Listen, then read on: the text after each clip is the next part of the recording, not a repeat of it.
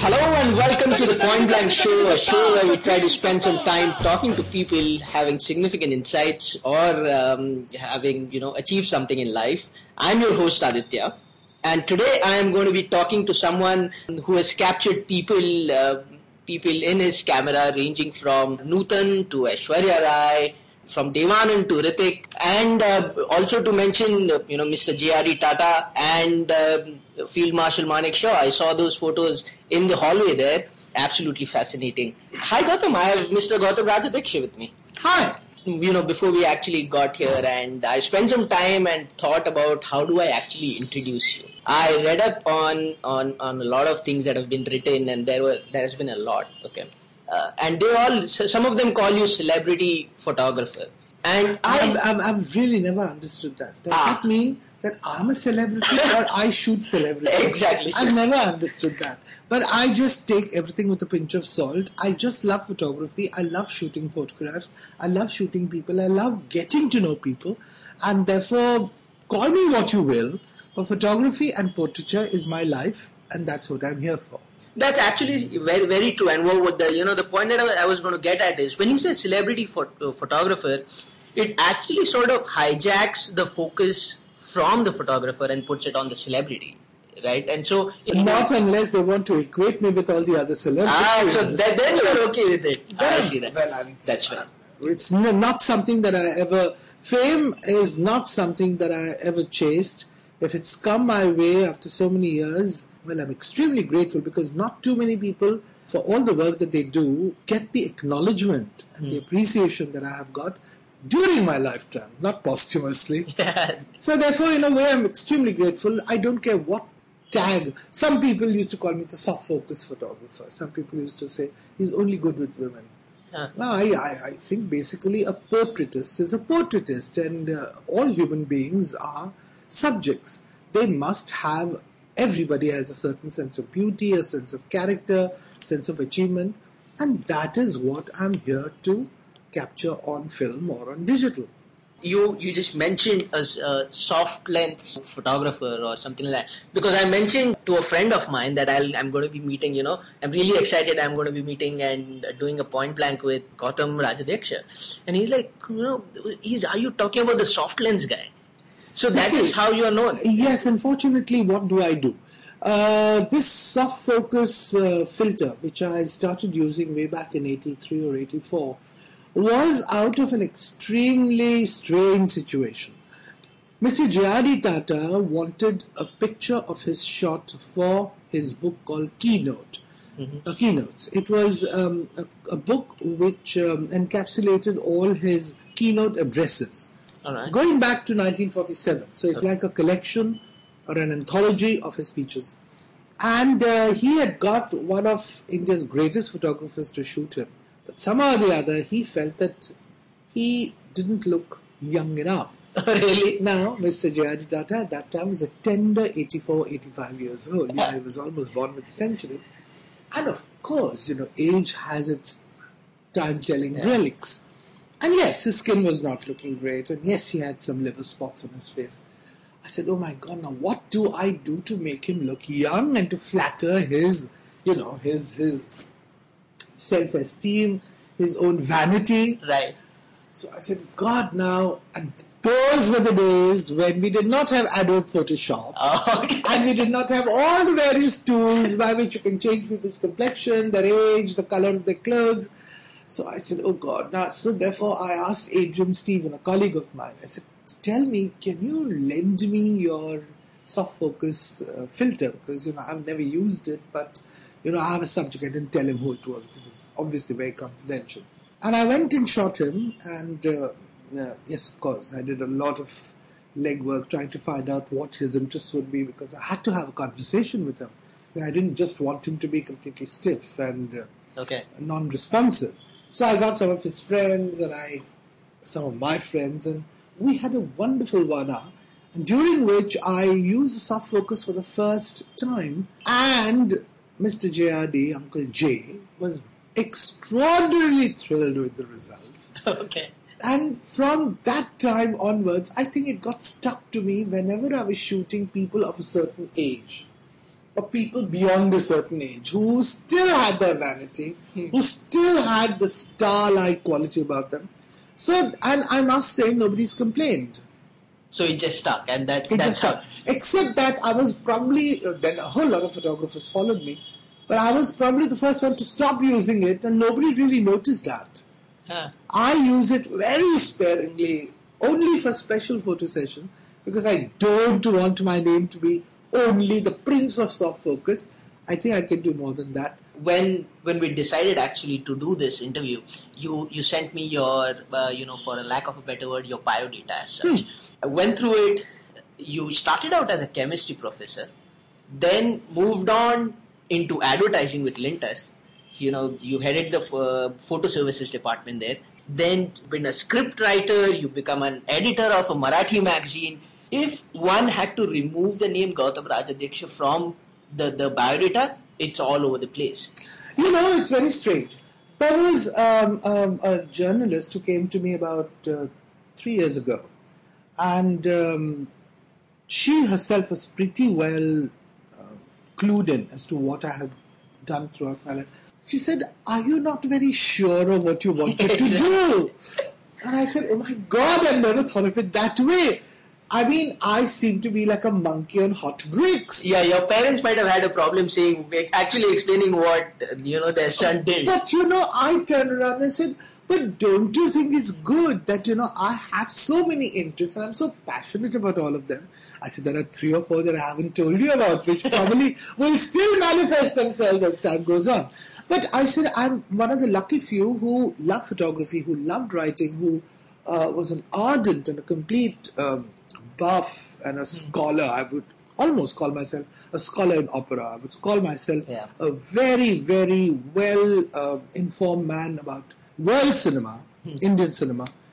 And if I get the chance to write about it, if I get the chance to even write a film, and now I've written three, I think it's just one of those extremely lucky lives that has managed to get uh, to practice all the things that he dreams about. So therefore, all right, call me an indecisive, call me an uncertain person, but I'm having the fun. Yeah, and you have done you have done well in whatever you have gotten into. Well, that is for other people to decide because I've really never, as I've said, I've never gone after publicity. I've just been very blinkered to my hobbies. And I've done everything that my hobbies dictate, and they, my hobbies have taken me through a wide source of uh, countryside. And let me give you a little hint I'm dying to do something with music. With music, Yes, I am. And I will. I will. There's still I- time. Yes, there's still time. There's always time. Yeah. Since I have no other distractions, I only spend all my time with hobbies. And the funny thing is, if your hobbies are your profession, then You're obviously going to be happy, and then happy. make You know, Mr. V. Shantaram, the great director, I did a two and a half hour archival documentary on him. And one of the things that we got into talking, and then he said, you know, there are two things nobody should chase. One is money, and the other one is women. Let them chase you. If you're if you're talented, if you're good, if you're if you're good at your job, everything will chase you. And um, well, I must say that I've really never even bothered to see whether they're behind me because I've just gone on doing things, Huh. and I hope that I have the energy and more than that the the the, the inspiration, the guts so to go on doing things. So maybe people might forget my soft focus one day. And I'll keep that in mind. Money and women. Huh? Okay, I'll keep that in mind. So now, uh, earlier I mentioned so many famous personalities. You just mentioned V. Shantaram. You mentioned JRD, J. Uncle. Uncle J. Uh, yeah, Uncle J. But there might have been a few people who you would have liked to pho- photograph, but you didn't get an opportunity. You know, going back in history. Oh well, I mean, you know, I had an exhibition in Pune and then it went on all over Maharashtra. This was in 2000, 2001. And then I had a repeat of that uh, exhibition in 2007 in London. And uh, before that, I had done an exhibition in San Francisco. And um, that time, the question was asked again. And um, since then, I think most of the people I really wanted to shoot, I have managed to shoot. Okay. I mean, Pandit Bhimsen Joshi, or whether it's uh, Uncle Jay, or Ratan, or Dhirubhai Ambani, or Lata and Asha, who I think are absolutely like, you know, goddesses to me.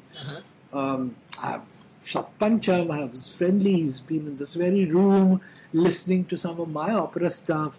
So I think I've been quite lucky. Yes, but at the time of that exhibition, people asked me, where are pictures of Meena Kumari and Madhubala? I said, my dear chap, for one thing, I'm not that old. Okay. And Madhu Balaji died when I was 16 years old. That time I probably didn't know how to hold the camera. And though I did know Nargis ji and I had met uh, Meena Kumari ji, but the point is I was not at all confident. I was not even doing photography as a hobby. So therefore, um, please forgive me. I mean, tomorrow you might ask me why haven't I shot the man in Mohenjo-daro? I think everybody is a person of his or her time. You catch up. Now, I was very lucky to catch up with great people like Durga Khote, who's, was the first lady of the Indian screen, or Shobana Samarth, that's Kajol's grandmother, or Dilip Saab, or Dev, or uh, Raj Saab, or um, Nutan, you know, the eternal great beauty. At the same time, I've been very lucky to get uh, people like Bhimsen Joshi, Ravi Shankar. uh, Who do you prefer though? Do you, do you prefer the, the, the you know uh, people from the entertainment industry or do you find it more fascinating to shoot the business types or the No. non I'll tell you, what pleases me most is when I'm shooting people connected with music. Oh really? Always. Always. Huh. Uh, whether they're singers or whether they're instrumentalists or, uh, I mean, whether it's uh, Allah Rakha and Zakir Huh. or whether it's uh, Pandit Ji or whether it is um, Jasraj uh, Ji or anybody related to music because I am such an ardent music lover that I have always got questions for them. And the point is, I get them to play their instrument or get their tanpura out and, and start singing. And I throw them relevant questions, which are, of course, very dear to me because that's what I want to know. Like I remember Vishwa Mohan Bhatt, he's a, a Mohan Veena exponent. And at that particular time, I was genuinely very, very um, mixed up about two rags. One was Shankara and the other one was Hamsadvani. And I said, uh, Sir, can you tell me what is the difference? And the man got so excited. He gave me a one and a half hour explanation as to what is Shankara, what is Hamsadvani, and where is that nishad that changes, and how do you go from. As a result of which, I happily shot him completely. He was blissfully unaware of the camera, and I got my pictures. Right. But at the same time, I also managed to get a lot from him. Similarly, when I was shooting Bhimsenji, it was about noon, and um, and he, I said, uh, I said, Bhimanna, you can't possibly pose. I mean, you have to sing. He was, he had already had his operation way old, just about a few years ago. And he sang, and uh, in the middle he said, "Can you, can you recognize the rag?" I said, "God, it's all Komal notes, but it's not complete. I, is it Vilas Khani Todi?" And he was so happy. He was so happy because you know, that's it. Now the point that I want to get to is, as a portrait photographer, it is very important that you get to know your subjects very well. Yeah. And if you don't know them, and if there is no way that you can meet them before a photo session, then read out about them or talk to people about them. Find out enough information about them so that when you meet them and you start talking to them, that conversation becomes so easy that they don't look upon you as just a clicker or as a technician. They look upon you as a fellow artist or as a person who's well versed, who has taken the trouble to get to know that person. Like, I mean, not everybody sends their biodatas to me. Right. But then on the other hand, it is up to me to find out from mutual friends or from people who are close to them as to what are they doing now. So that maybe that could be a starting point to a good conversation. And a good conversation means a good photo session. Is that is that how you actually prepare? Uh, Because well, that's what I have been doing all my life because uh, one of the most awkward situations is to go to somebody's house and set up lights, or if they come over, set up all the lights and darken the room, and they say, "Now, come on, smile, be natural." It's the most unnatural thing to do. Yeah. I mean, you, you, you, as it is, cake them up with makeup and you make them feel completely. Uh, see, with a film personality or with a film actor, when they are acting in films, they've got movement, they've got other characters, they've got their own characterization, they might have dialogues, they might have a song. So they can absorb all that and they are actually live performing. Hmm. So therefore they can forget the camera. But even ask a photographer to face the camera, he too will start getting nervous because there is this very artificial, completely, what shall we say, set up Uh, uh, atmosphere, and then you're asking that person to be, be completely natural.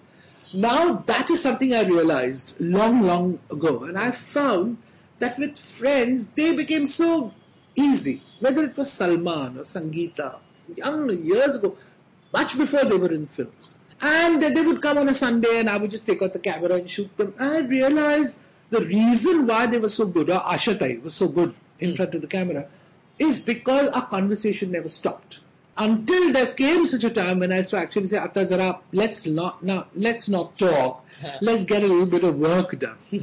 but the point is if there is no invisible ice of a wall of ice, then I think if people talk, then it's much easier to communicate. Because after all, the photograph, the portrait has to be a fraction of reality of that person's personality. If you don't capture that, then you really haven't got a great portrait. Hmm. How do you do that? You put them in an artificial uh, situation. You use artificial light. You use this camera. There is this strange man behind the camera saying, now, turn left, do this, unless and until there is a rapport. You know this word chemistry. Chemistry doesn't have to do with a model and a photographer getting to know each other well. It has to do at every stage. It is communication. The more you can communicate with uh, your, your, your subject, the easier it is. Actually, that was you actually covered one of my questions. You already answered to it. I don't know whether you are peeping into my sheet here. I'm not, I'm not.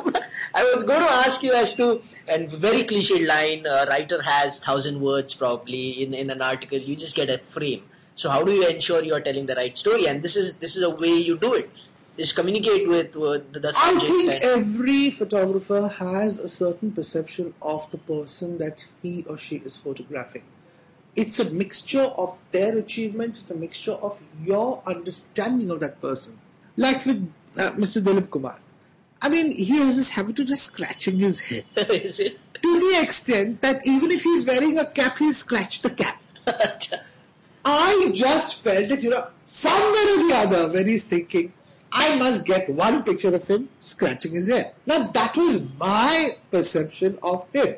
Everybody has idiosyncrasies or they have certain peculiarities. Some people use their hands very well. Vijay Mehta, the great um, theatre and film personality.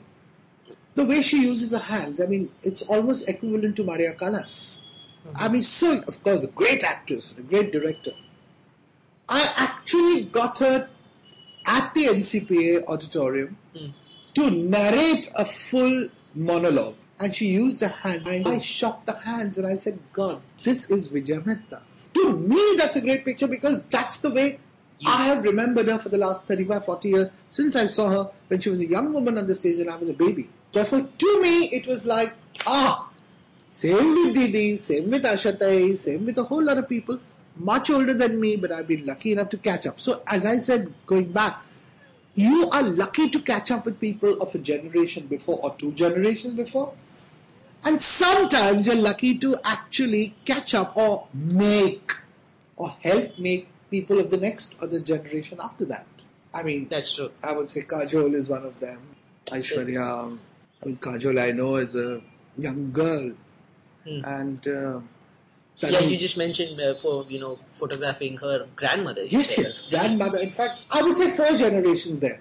Grandmother, Nutanji, Tanuja, and uh, Kajol. Because don't forget, Shobhanaji started in 1934, Nutan in 1950, Tanu in 1963, and Kajol in 1991. So actually, you could almost say there were four generations, though actually there are only three generations. And one day Tanu just rang up and said, Look, my daughter doesn't want to go to college, and no girl in her family cannot work. She has to do something. So, will you shoot her pictures? Maybe she'll do some modeling, she'll do some. So I called her. And at that time, I was writing a script for Rahul Rawail, And I said, Rahul, come, have a look. There is Tanu's niece and Tanu's daughter, both of them coming. So Yeah. there are two Samarth girls. So would you like to have a look? And I started shooting Kajol at about, he came at about, within five minutes, he watched and then he just left. And I said, what's the matter? He said, we've got a heroine. I said, my God, how quickly could you assimilate her talents, her, her potential? He said, I can make out. She's extraordinarily responsive to you. If she's responsive to a still camera, she'll be far more responsive to the movie camera. And now history has more or less shown and proved that. Yeah. I thought, you know, Rakesh Roshan sent me his son way back in 1997 98 and um, thought Duggu was excellent. He was superb. Then, after the results went and all that, Rakesh Roshan was extremely coy and very, what do you think? What do you think? I said, come on, Gudu, you know. You've seen so many people. No, but what do you think? I said, you know, he's ripe for the picking. Just, just go ahead and do film. No, no, no, no. I think we should wait a bit because you know if he starts too young, then uh, you know he might just become a young lover boy. And he waited for three years until he did Kaho Naa Pyaar Hai. But I could tell that he was definitely going to make it. Now, strange as it seems, there's a very touching little incident that took place. You know, I remember shooting Dimple extensively in the early 80s. And that time there were two little girls used to come on the sets of Sagar. And then 15 years later, 12 years later, I was shooting Tina, Twinkle Khanna, along with uh, Bobby Deol. And I suddenly became very quiet. But she was, she's a very clever girl. So she came and she just took my hand and she said, Gautam, what's the matter? You know, what thoughts were going on in my mind? I said, God, have I stayed on here too much? I mean, there's a new generation and a new generation coming. So, am I like a temple standing on the shores of a river and seeing people in boats going away? Or am I someone who's moving and they are? St- it's it's a, it's an extremely relative kind of feeling. But how well she encapsulated it because without asking me a question, she just said, "You know something? It's not that you are growing old. It's just that we are growing up." And that really put in a nutshell what. So today, when I get a Pratik or if I get, I don't know, Nana's son Man, uh, Malhar is about to start his career. And I mean, I might soon be shooting the third generation. Oh my god. So I'm prepared for it. I'm prepared for it because, I mean, you know, you keep your heart young and you keep interest in this industry and you keep interest in people. It's great. But then you also mentioned about you know people being responsive. Uh, you said Kajol was you know very responsive in front of the camera. There might be people who also you know don't open up Oh as my much. God, many. In fact, um, I think most of the good actors are very unresponsive. Oh really? Yeah, Amitabh Bachchan, extraordinarily stiff. Shabana Azmi, Hmm. Aamir Khan. You give them a character. Like, for example, I've done many, many shoots with, with Amit or with Aamir, connected with their films. Kabhi Khushi Kabhi Gum, Mohabbatein, and uh, for Aamir, many, Rangila, Ishq, many, many, many films. You give him a character, he is outstanding. Oh, is so? with the beard and with the he is just wonderful. But you just tell him to be nice in front of the camera and you're talking to him. No ice walls because i've known him for years. He freezes up. So does shabana. So does rishi kapoor. And they are all great actors. The two exceptions are kamal hassan and kajol. They are very free in front of the camera now let's let's move on to uh, you know to your industry as such as phot- you know photographers as a whole and uh, this question actually a friend of mine wanted to wanted me to get your opinion on okay it's about paparazzi and all those guys first of all do you do you consider them as part of your fraternity Well, I suppose we're all in the entertainment business. So you. You are providing information to non-related people about people. So therefore, you're also into communications. So we're all into communications. And these little splitting hair with the paparazzi and uh, you know clickers Huh. who just are waiting to. Well, I suppose they're photographers of a different kind. They might be even quicker on the draw, like a gun, right and maybe we are a little slow. But the whole idea is yes, we are all under one roof. Is, is, did, is there any justification for what they do from you know invasion of privacy sort of or because their actions have led to you know serious consequences Well, I have extremely Victorian views about morality and, for that matter, um, infringement of privacy. I, I am really the wrong kind of person. Except that I remember Rajesh Khanna telling me this many years ago, which took me a little by surprise because I didn't expect somebody who at that time was really at the peak of his power. Hmm. To say, you know, it's extremely mediocre and false of a public personality to expect privacy. The very fact that, That you, you- are in the public arena, hmm. wanting their applause, asking for their money, asking for their love and attention, whether it's a politician, whether it's a film star, or it could be even a cricketer, then you just have to expect. And because the journalists and the photographers are doing their job, because they are trying to feed the hungry masses who are so completely you know, uh, they- they're so burdened with daily chores and so much of their responsibilities and work. You're giving them a few minutes of joy, a little bit of information of someone they like or adore. Yes, but at the cost of what? Hmm. A one day sensation can ruin a person's life. And I have heard, I know of many of my colleagues in the film industry with one nasty story that appeared in a magazine or something. It has broken marriages, it has broken homes, it has brought in schisms between parents and children. If you ask me on a pure basis of humanitarian grounds, I would say that it's infringement of the worst kind. But on the other hand, uh, it is up to the celebrity to know where to draw the line. How is it that you do not have any kind of gossip about a Hema Malini or about a Kajol? They both are extraordinarily successful. Hema Malini is an all-time legend now. Kajol is considered to be one of the best actresses in the world at the moment. Have you ever heard a nasty word about them or any kind of liaison? The, the, the men that they were involved with, they got married to. And yet, people, there, there's a tremendous amount of interest, but you don't hear, it is how you conduct yourself. It's your own personal conception, your own concept of what you are and how you present yourself. There are people who lead double lives. All right, that's fine. You don't want to be talked of in your privacy. You can do what you like, but then when you go out and when you are talking to people, then hold yourselves. To blame the voyeurs, as it were, Yeah. I don't think it's very fair, considering that why, first and foremost, why are you in this field? You're in this field because you want that kind of adulation, Yeah. that kind of appreciation, applause. Then, in which case, there is a price to pay. Yeah, you gotta be ready for everything. You You got can't to be- ready to pay, but how much to give and how well to behave is based on your individual personality and your own character. Basically it doesn't work on your convenience. If you're out there you're Nothing works. Nothing works. now the whole photography as a profession has moved on. Technology has changed. You know from uh, earlier there were only manual slrs then there was a point and shoot with those you know the, you had to forward the frame with your thumb. Then that was automated.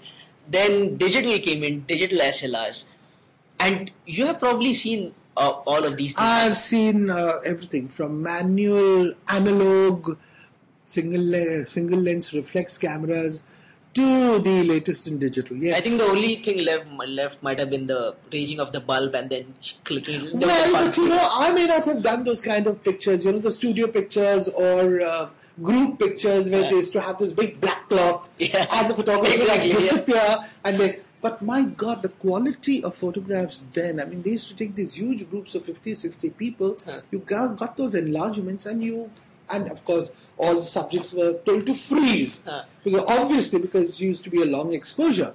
But the grain, the quality, the gray, uh, the gray scale was so great. But I have seen that happen because I was in Lintas when those cameras were still used for group pictures. Acha. So though I may not have shot them myself, I've seen that age. I've seen the magnesium flash coming Right. on. So I've gone through it all. Did you like the simplification of taking a? Oh, a of course. I mean, come on, let's face it. I, I think science and technology is something which is always meant for the betterment. And uh, what have you done in photography right now?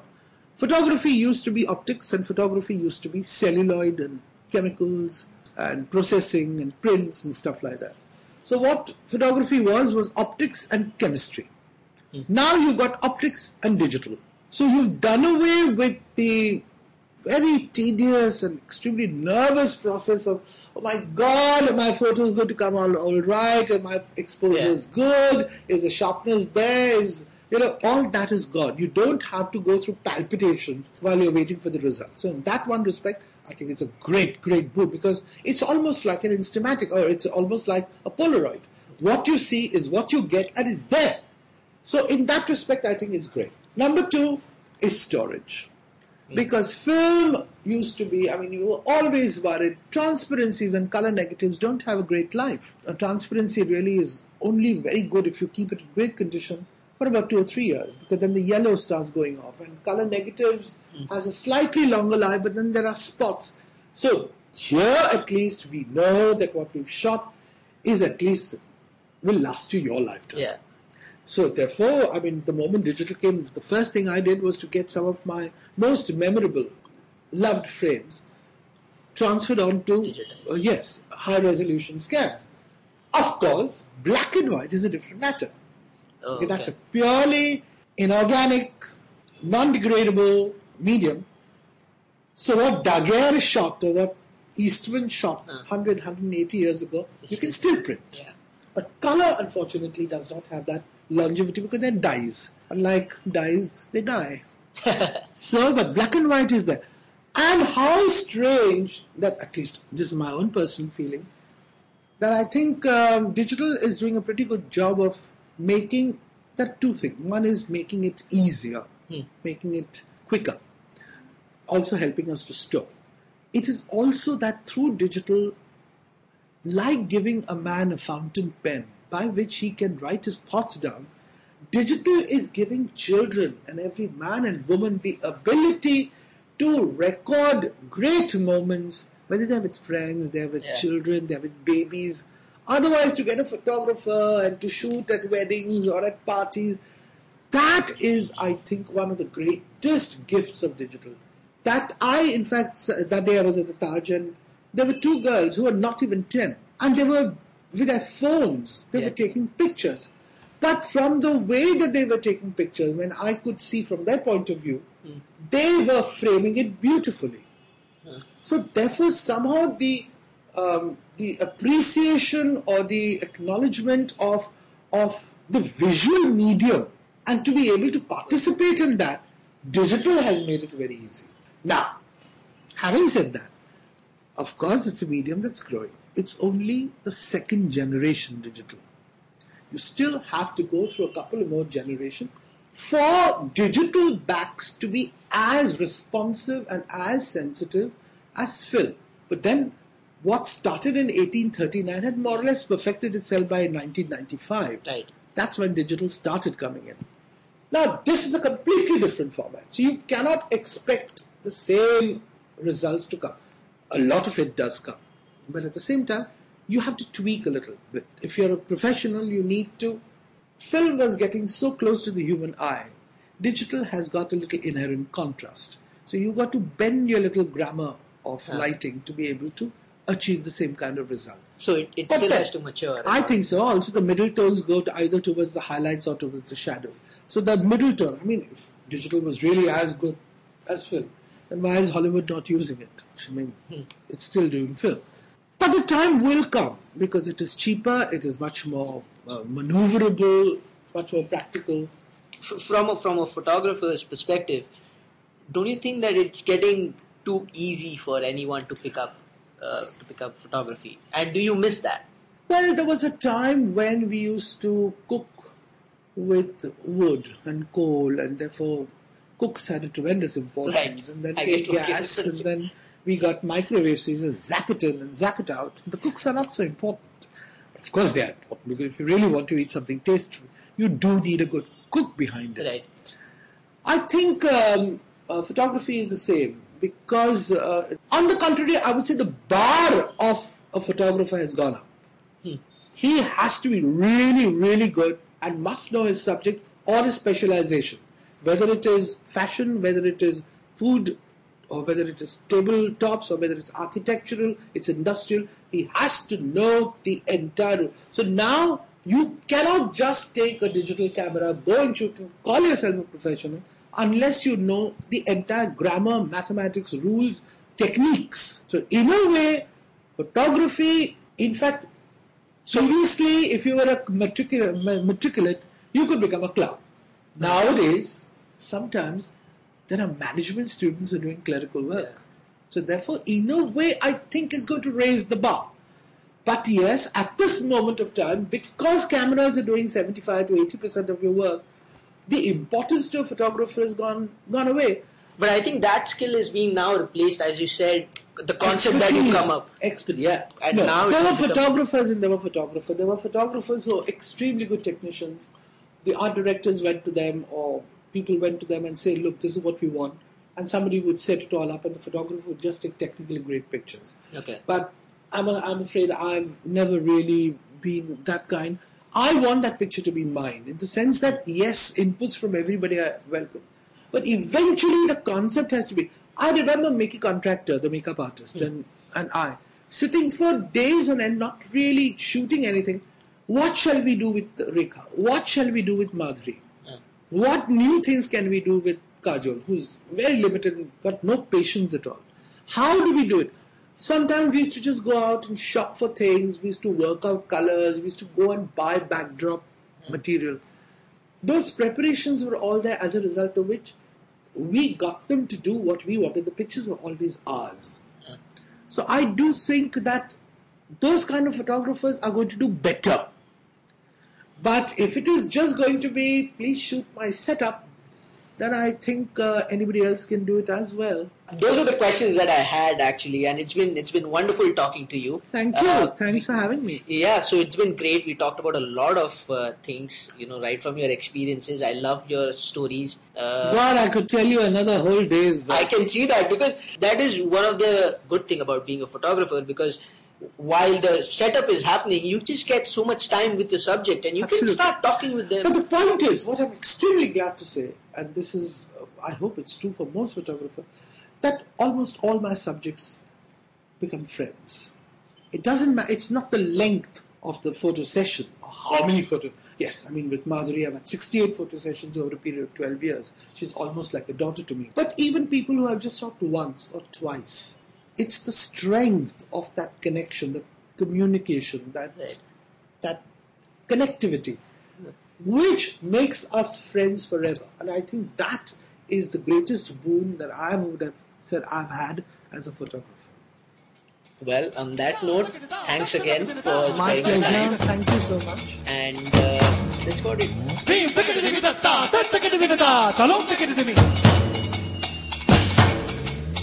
Tuggity, tuggity, tuggity, tuggity, ta ta, ta, ta, ta, ta, ta, ta,